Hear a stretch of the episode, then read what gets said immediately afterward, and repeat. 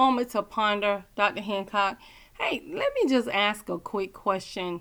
Um, as you as you look at the things and you look at your life, first of all, first and foremost, just make sure that you use fasting for the purposes intended. You know, when you focus on the very blessings of God and the purpose of of of what fasting can do, because the whole purpose is is to break generational curses. Is to stop the things that are going on in your life and it really does slow down the pace and it causes us to really take a look at God and to hear what he's saying on purpose. There are so many things in our life that that demands our attention, but how much attention are you putting on your relationship with Christ? How much? Okay, Psalms 33 and 18 says, you got to make sure you're focused. Behold, the eyes of the Lord is upon them that fear him, upon them that hope in his mercy.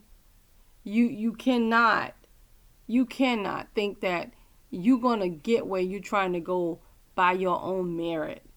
The blessings of the Lord are truly yea and amen.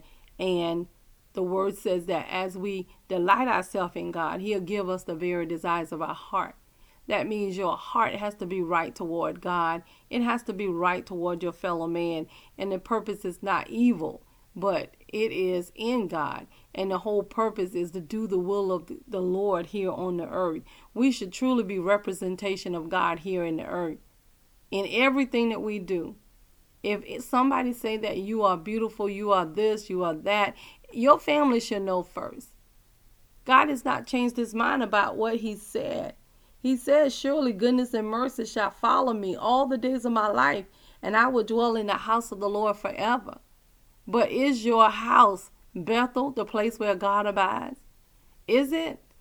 Are you are you thinking that you can do anything in your body because it's really the temple? And he cannot dwell where sin dwells. And it really is just a decision that you make and ask God to seal that decision and ask the Holy Spirit to help you. And I promise you, it will change everything. It is merely a decision. Nothing is more powerful than your will. And when you make up in your mind that you will do a thing, you will do that thing. Or when you make up in your mind that you will not do something, of course, think about it. You know you will not do it.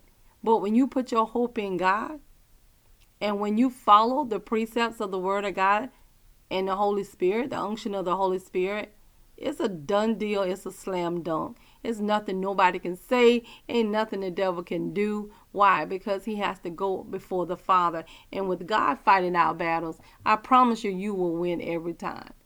So continue to hope in God, continue to trust in Him.